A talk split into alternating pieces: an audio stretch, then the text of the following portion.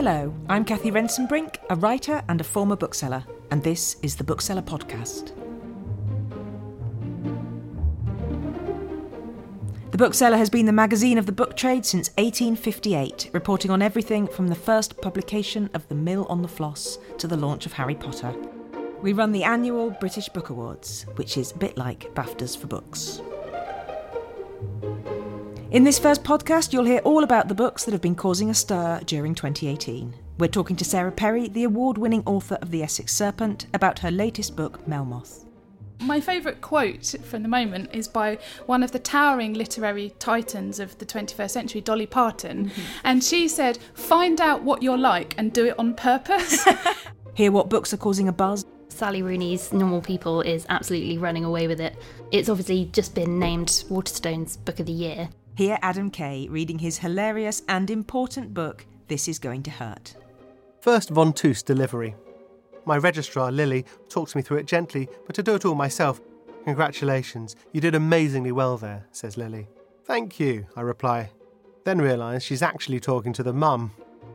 And every month we'll be asking the book doctors, two of the UK's best indies, which books they'd choose for eager readers wanting to know what to pick up next. First, let me introduce you to this show's contributors and experts. Tom Tivnan is the bookseller's managing editor and an author himself, and Kiera O'Brien is the bookseller's charts editor, and she looks after the new reviews service Books in the Media. Between these two, they know everything about every book that's been sold and reviewed this year. Hello. Hi. Nice to have you with us. Our two book doctors this time are Nic Bottomley from the legendary Mr. B's in Bath and Marie Moser from the Edinburgh Bookshop. Talking to them is the bookseller's owner, Nigel Roby. Hello. We hope this will become the place to hear about the books we love, what's coming out, what's selling, what's being reviewed, and hopefully we can also introduce you to some books and authors that you won't have heard of before. And then you can rush off to your local bookshop and buy them all. First, let's hear from Tom about the books of 2018, from the big beasts to the outliers. Tom, can we start with huge successes? What are the really big books this year? Well, the biggest thing overall is Gail Honeyman's Eleanor Oliphant is completely fine, which has sold about 800,000 copies in print, probably mm-hmm. about 250,000 more in ebook. So it's by far the biggest selling book of the year. It's an interesting book in that it's been kind of lumped in what's called the uplift genre, which broadly means, I guess, uh, books that make you feel good. Um, kind of a, a, contrast, I guess, to the kind of psychological thrillers yeah. that have been coming out and which kind of mostly f- have women in peril the peril for this woman is her difficulties relating with others, and it has a nice ending. So I think that has really struck a chord with people. But I guess it's reached this level where everyone has seen it somewhere, mm-hmm. and their their friends reading it, and it's won a little few prizes, and so they're all picking it up. It's really interesting. It's still selling really well now, about 12 months after it was released. I think it's a really good book. I'm always surprised when people call it uplit because it's I mean it's a book about decent human beings struggling and ending up a little bit better at the end than they were at the beginning. Yeah. But um, it's far from being uncomplex in its issues, isn't yeah. it? Yeah, I think that goes to kind of the media and the publishing industry having difficulty putting round pegs in square holes, and, and they have to fit it into something. Yeah. Oh, we have this category we call uplit, so we need to put it in there. That's that. Yeah. But I think it's unique and on its own.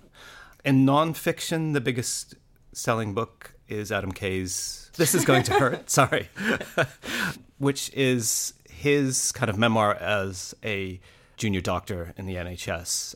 It sort of goes along the lines that there's been a mini trend of sort of surgeon and nurse memoirs, but this is a bit funnier. But again, like Eleanor Oliphant, it's been selling really well for the entire year. I think it's been the paperback number one for pretty much eight months in a row, barring mm. a couple weeks here and there. And again, I think it's a sort of zeitgeisty thing because the NHS obviously is in the news all the time, being threatened by mm-hmm. Brexit.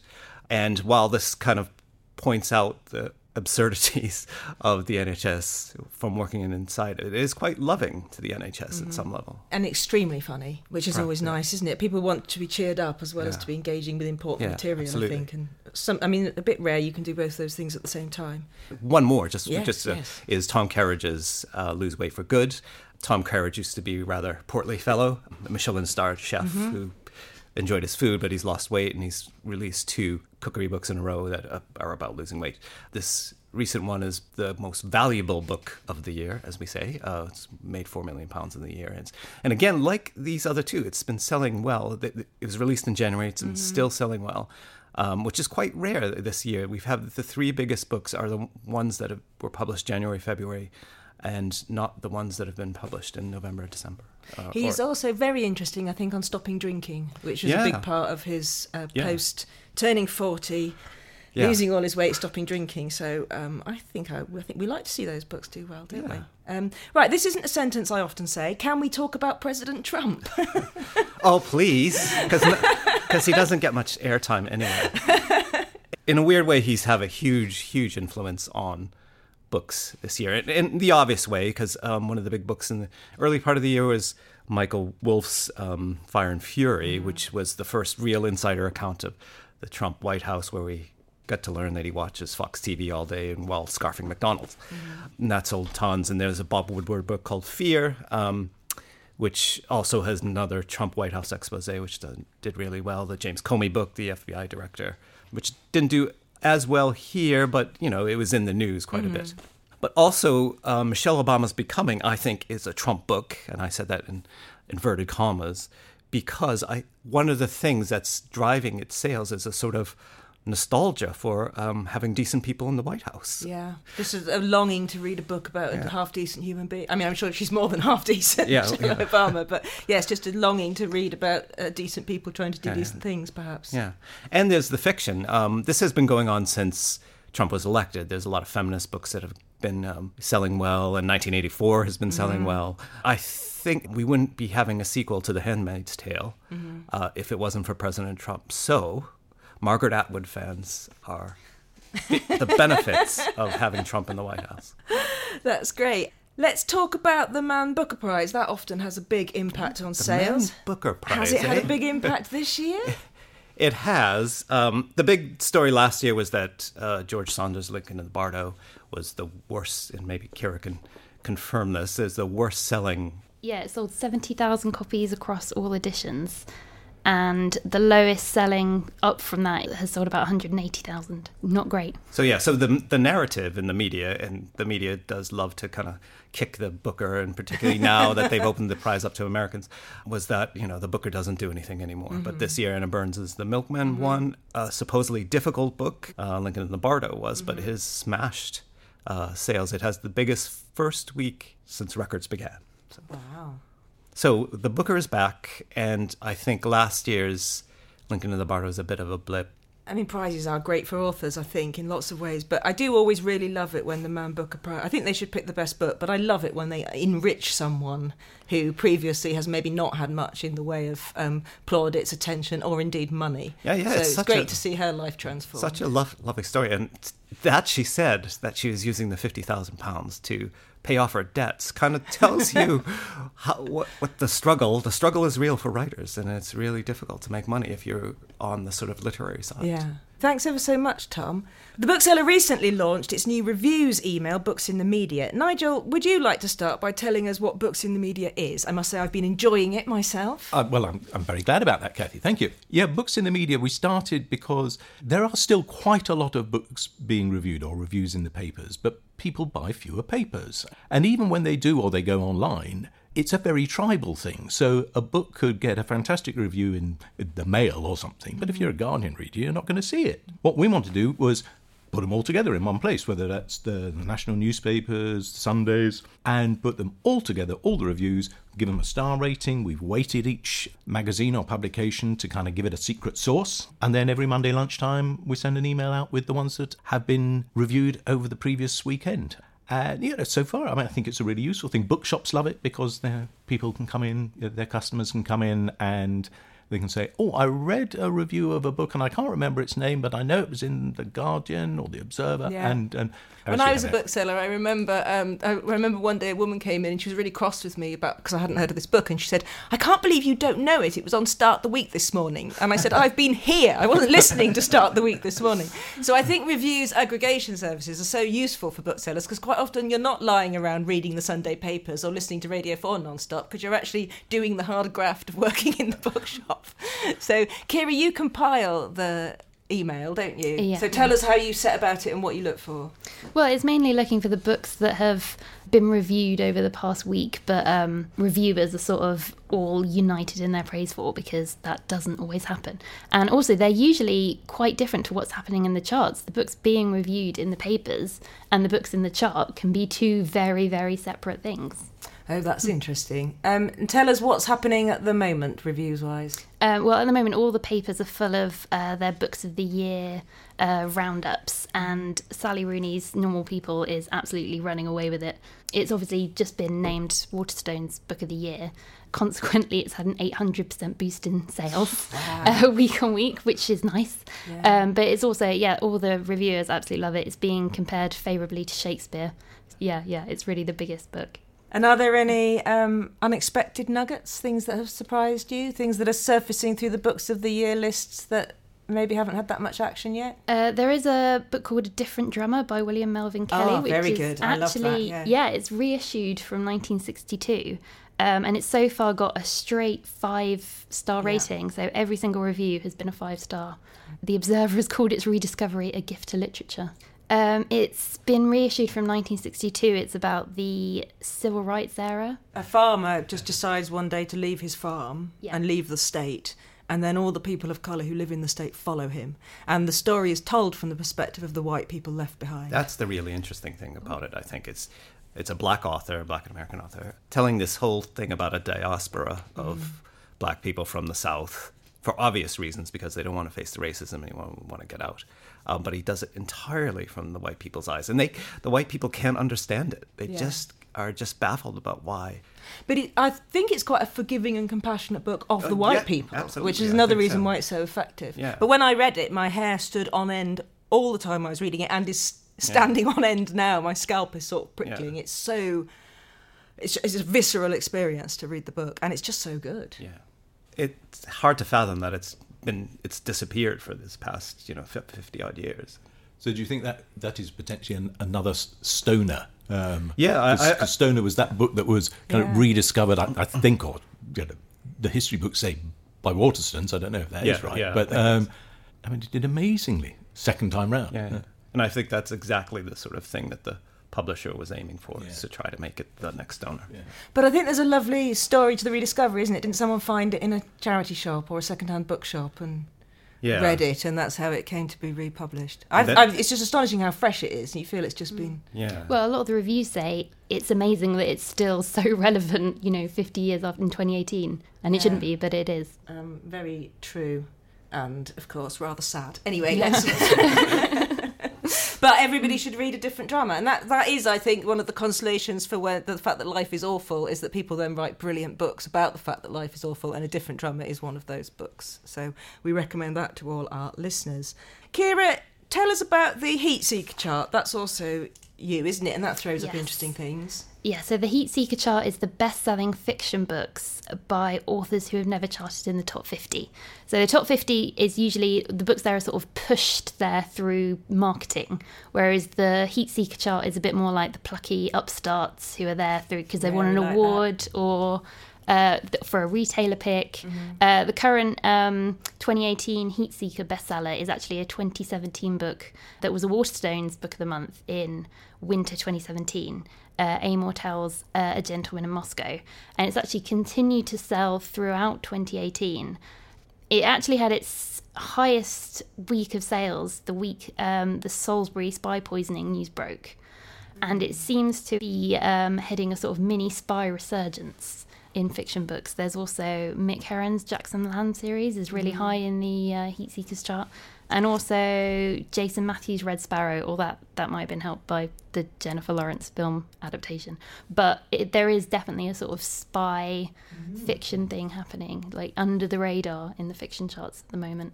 Mm. And Mick Herron, he's a favourite of yours, isn't he, Tom? Oh, I love Mick Herron. Those four, I think it's five books now in the, that series are one of the best spy series that I've ever read. What I like about them is that the, the conceit is that the group of spies are the sort of people who have been exiled to this kind of house in the far corner of London because they've all screwed up in their MI6 careers, and but they somehow are a sort of oddly matched group who are able to, you know, win the day for democracy and freedom, I guess. Bring them back. Thanks so much, Tom. Thank you, Thank you. Kiera. Thanks. And we will see you again in January.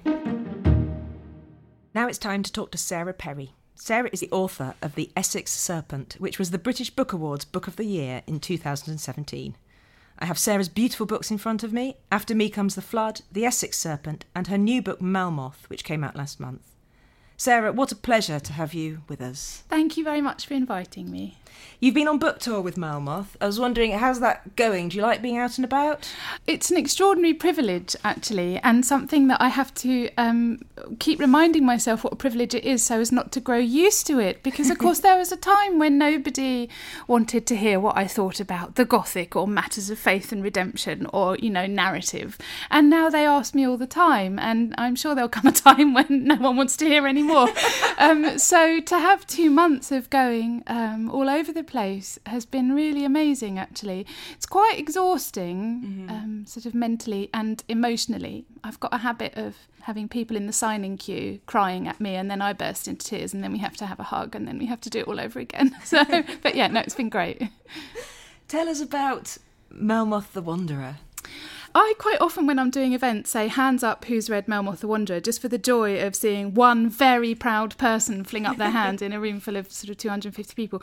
So it was published in 1820 and it was written by an impoverished Irish vicar called Charles Robert Maturin, who was as mad as a goose. He really was. He uh, wore very, very fine clothes, but was so poor that he couldn't afford to eat. Loved dancing, but had a very deep and profound and quite angry social conscience. So he would give sermons where he told his parishioners that it was their fault that the Irish people were starving in the streets and that they'd better bloody well do something about it.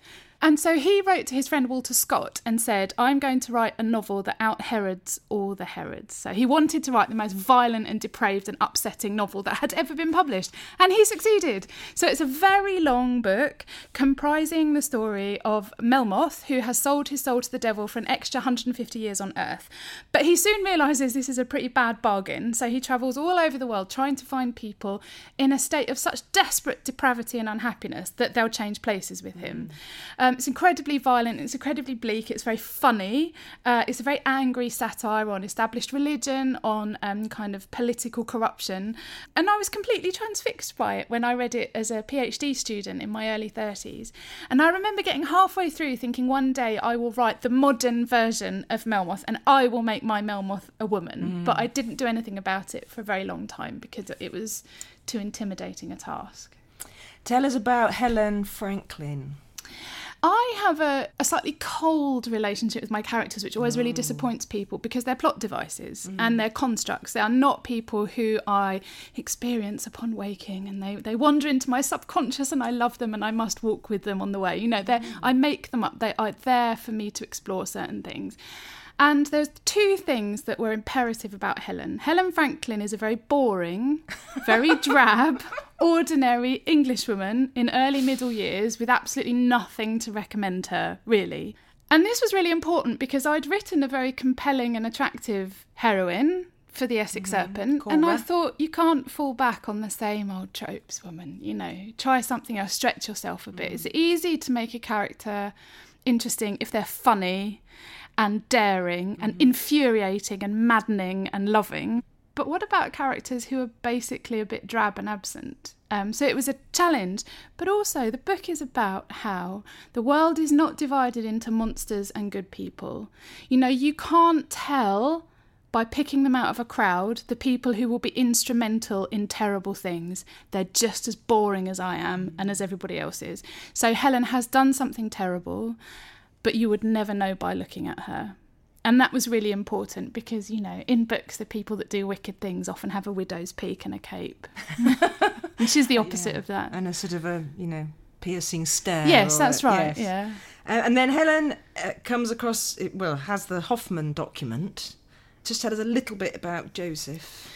This is the first document Helen Franklin reads that tells her about the legend of Melmoth, um, which she doesn't know. And in the you know the universe of my Melmoth, um, Melmoth is a woman who's cursed to wander the earth, witnessing humanity at its worst. Everyone knows this fairy tale, but Helen's not heard of it before. Joseph Hoffman has been keeping this manuscript because when he was a child, he saw Melmoth when he was involved in something really terrible. And now, as a very, very old man writing in the National Library of the Czech Republic in Prague, he is writing his life account of what happened to him when he was a boy. Where he saw Melmoth and why he believes that Melmoth has come back. So, of course, Helen first reads it and thinks, you know, this is the ramblings of an old man with a guilty conscience. Mm. But gradually, her own guilt overwhelms her and she begins to think that Melmoth is real. And that there are rustlings in the corner. Yeah. I really like books that contain books within them, and I was considering your three novels as a, as a, as a trio. After Me Comes the Flood starts with a diary. Uh, there are lots of letters in the Essex Serpent, and then, of course, part of Melmoth is documents. Is that a conscious choice on your part? Do you also like those books as a reader and then want to play around with it as a writer?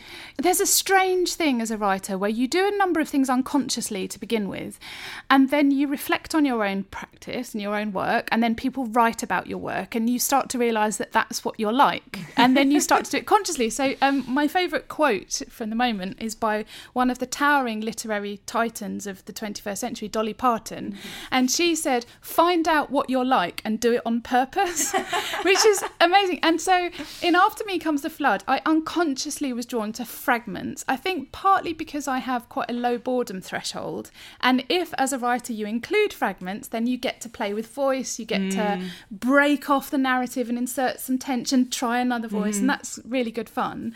And then subsequent to the Essex Serpent, I, I realised that people were talking about me as being sort of in the postmodern tradition, which of course plays around with the idea of fragments, documentation. This is real, but is it? Mm-hmm. Is that real? Which bit is fact? And so by the time I got to Melmoth, it was a mixture of glee and the, the knowledge that I'd found out what I was like and I was now doing it on purpose.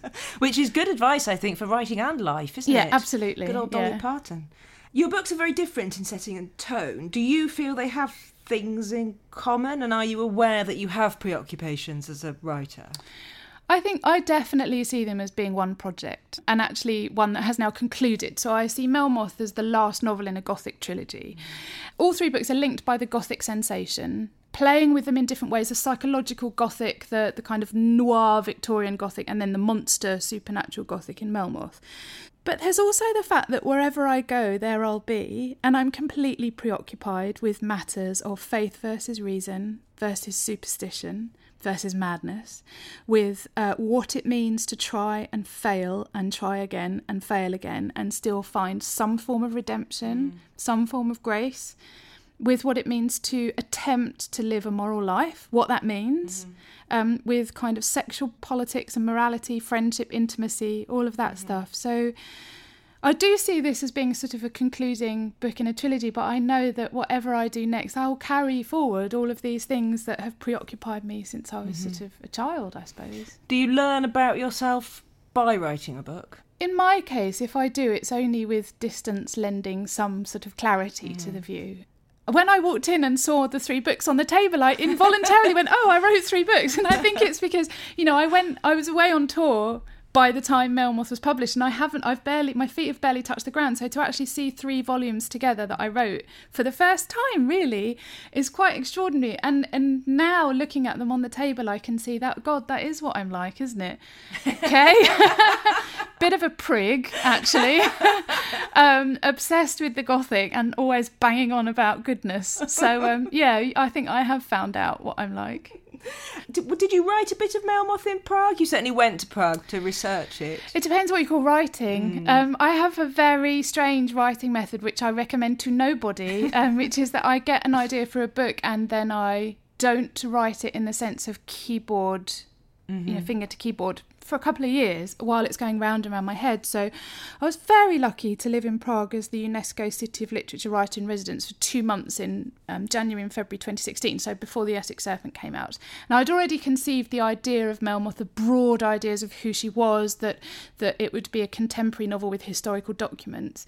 And I spent two months wandering around Prague in the snow, going to lots of opera and feeding the jackdaws on Charles Bridge and sort of looking for her. Um, and then when I came to write it, those those months were absolutely crucial. Um, you won the Nibby Book of the Year for the Essex Serpent, and that prize um, is designed to honour the work of everyone involved in the book. I was wondering if you enjoyed, as I do, parts of the publishing process like things like cover design? I absolutely see myself as being a team member, which Mm. sounds really lame and kind of Girl Scoutish. But the process of actually writing the book for me is utterly solitary. It's not shared with anybody until I've typed the end. Mm-hmm. Not that I actually type the end, but you know, and then I and then I go to my agent. She sees it, so I'm totally alone, spiritually and mentally, and, and often kind of physically as well while I'm writing it. And then I enter into the world of the cover design, the typesetting, and I'm very lucky to have been with Serpent's Tail for three books. So I know the designer, I know he's an, an acknowledged genius. I know Ruthie, who will, will go over the copy with me, and um, we'll talk about semicolons. And so the Nibby was just, they won it with me. I think there's a lot of romance, slightly spurious romance around books, you know? Um, the idea that the author is visited with this mysterious gift and somehow probably by magic a volume appears but we mustn't discuss anything so vulgar as the cover price or the design. Um, but it's not like that. Um, there's loads of people with extraordinary expertise working away behind the scenes so it was amazing to have it acknowledged like that. The Observer said that Melmoth manages that rare feat of being hugely readable and profoundly important.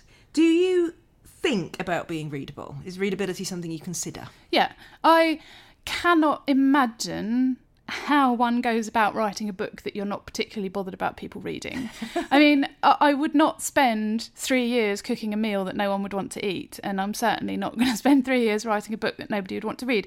And I find something very interesting about what's happened in the late 20th and early 21st century as if readability is ignoble, actually, and uh, something that should come way, way down the list. You know, that self expression should come first or something. Well, I, you know, if I want to express myself, I'll go and play the piano badly. But this is a craft. I'm a crafts person and I want to make a piece of work that functions mm. well. And I do think a great deal about the author writer's experience of pleasure and distress actually as someone who's been writing in the gothic tradition i want people to be really upset by melmoth and the more people tell me that they can't finish reading it the more i feel "And job slightly done just try and get to the end.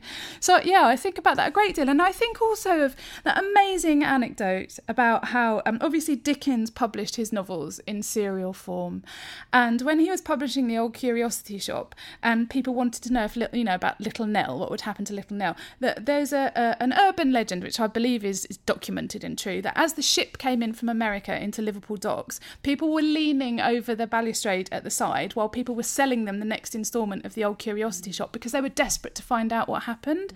Somewhere along the line, we've kind of conceived this mad idea that one either writes kind of interesting, challenging, worthwhile books, mm-hmm. or, or they're readable. And I, you know, I've always been greedy, and I mm-hmm. intend to try both with my writing. Can I ask you what's next for you writing wise? to my great disgust, um, I seem to be writing a love story. I'm appalled. Um, I don't read romance. I don't really believe in it. I don't like it, and yet here we are. Um, so. I think possibly it's a moving on from the Gothic in some ways. But how far I can escape the Gothic, I'm not sure. I suspect it'll follow me around like little jackdaw. What do you like best about writing life? My favourite place in the whole world is my desk. I would choose to be working alone at my desk above a party with everyone I love, having a marvellous time. I just want to work, and that's by far the greatest pleasure for me. Just work, and as much of it as possible until I die. Um, and then, second to that, seeing readers and hearing them talk to me about the book. You know, when I was on tour, I met this couple of wonderful people for whom the Essex Serpent had been crucial in a in a really difficult time in their lives. After I wrote about pain and illness, mm. I have a large number of people who speak to me about how they've never been able to articulate the effect of severe pain or mm. long term pain, and my essay was something that enabled them to show their family what they'd been through. And the idea that sitting at my desk in Norwich, I can affect people by making marks on a piece of paper seems to me astonishing. I can't believe how lucky I am. Sarah Perry, thank you so much for letting your feet rest on the ground with us for this period of time. It's Thank been you. highly enjoyable. Thank you. I'm now going to hand you over to Nigel to quiz the book doctors. Thanks, Cathy. The Book Docs is a really simple idea. Just think of it as um, just like Gardener's Question Time, but without the artichokes. So, f- from up and down the country, we've asked readers, some heavy, some occasional, to tell us what they last read, the kind of books they like, and what they're looking for. Then we're going to find out what the book doctors recommend. These two are good. They're both past national and regional winners of the British Book Awards Indie Bookshop of the Year. They really know their stuff. So I'm going to start like the umpire on Gladiator, if anyone remembers Gladiator. Marie, are you ready? I'm ready. Uh, Nic, are you ready? I am ready. Okay, right off. First off, we're going to head north of the border. So our first reader is Beth. Beth's 18. She's from Edinburgh, but she's studying law French in Glasgow. The last book she read was The Stepford Wives, and funny enough, I only think of that as a film. And what she tends to like, uh, mystery novels, occasionally a bit of Agatha Christie, she says.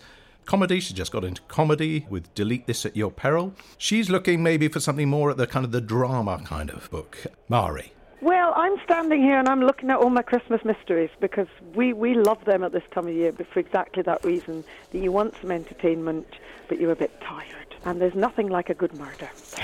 um, and one of the joys of this time of year is, of course, everybody digs out some wonderful either retro ones from the British Library collection, like the Christmas card crime. There's a couple of lovely compilations with some big authors in it. There's one called A Very Murderous Christmas, and the other one's called Murder on Christmas Eve. Um, I also like them because, of course, you aren't generally allowed to kill your relatives, and usually by then you would like to. Um, so um, that's one of my first thoughts because also the nice thing about a crime novel this time of year is if you are busy and your head's busy, it is a book you can pick up and put down, and I mean that not with any disrespect. There are other books you want to envelop yourself in and stay with. That's probably where I would send her initially, as a bit of entertainment. Nic, what were your thoughts? So I had two thoughts. The first one is uh, because I, I think we had the best likes the sort of Agatha Christie style mystery, but also she sort of sounded like open to something a little bit different, some sort of twist on it. So the book that's kind of been doing so so well just recently that fitted that I thought was the Seven Lives of Evelyn Hardcastle. Oh, yeah, by, good call. um, Good call. Yeah, because I, I just think that's you know it, it's got that it's good you know for those who don't know about it, it essentially it, it's set at a glamorous ball and, and the main uh, character if you like Evelyn is murdered, but then you sort of throw in a twist of Groundhog Day, and she will be murdered again day after day after day until the guest Aidan who we sort of follow uh, can solve the mystery as he repeatedly sees the same crime happen from these different perspectives. Uh, and any other, this is a series that we often talk about with people who like Agatha Christie, uh, just because it's a sort of very light, good to read at Christmas kind of homage to the Country House Murder. This series of books that's been going well, good few years now by Alan Bradley, and the first one was called The Sweetness at the Bottom of the Pie. Which, uh, where he's got an 11-year-old uh, detective who's so precocious you want to clip around the ear, and that's kind of the fun of it. And she's called Flavia de Luce. But yeah, those are great fun. Well, I hope that's worked for Beth. Those sounded fantastic. I hadn't heard of Alan Bradley, so that's a great pick from you. Let's go down the age scales now. So next up, we got Emmy. Emmy lives in Hertfordshire. She's in year five in primary school. Now, I reckon this must be a kind of a classic one that you probably hear quite a lot. The last book she read was Harry Potter and the Goblet of Fire, and she's looking for a book similar to the Harry Potters in, in the sense that there's a dramatic twist. So, what are we going to give Emmy? I think there's some wonderful collections out there for her. Um, I mean, staying on the magical theme, you've got the wonderful House of Secrets series by Chris Columbus Columbus and Ned Vizzini, which different kind of magic, but they have a tremendous pace on them. I mean, I had one nine-year-old tell me recently she didn't think there was a more exciting book ever written, oh, which you know is what you live for. And again, slightly over one, the Spell Chasers set by Lari Don is just again they pick them up and they're just enraptured by them. The first one's called The Beginner's Guide to Curses. And again, they've got great pace and action in them. And I suspect that's one of the things she might have liked about Harry is not just the magic, it's the pace on it. Oh, Nic, I- I think you're going to struggle to trump those suggestions, aren't you? Yeah, probably, but I've got yeah, they're they're very fine ones. Actually, I'm gonna I've sort of hastily wrote down the first one because I confess I'm not even sure whether we stock that, so I'm going to have to get onto that. Yeah, no. So I've got a nine-year-old uh, daughter uh, who's in who's in year five, and she she uh, got sucked completely into the world of Harry Potter. And actually, having watched her experience of it, what I tend to do is try not to find anything that's too close uh, as the sort of antidote to Harry Potter, because I just found that I find that there are so many sort of that just don't quite live up to the way children seem to engage with those books. So the, the thing that my daughter embarked on afterwards was completely different, full of mystery, but completely different, was the Ruby Redfort series by Lauren Child.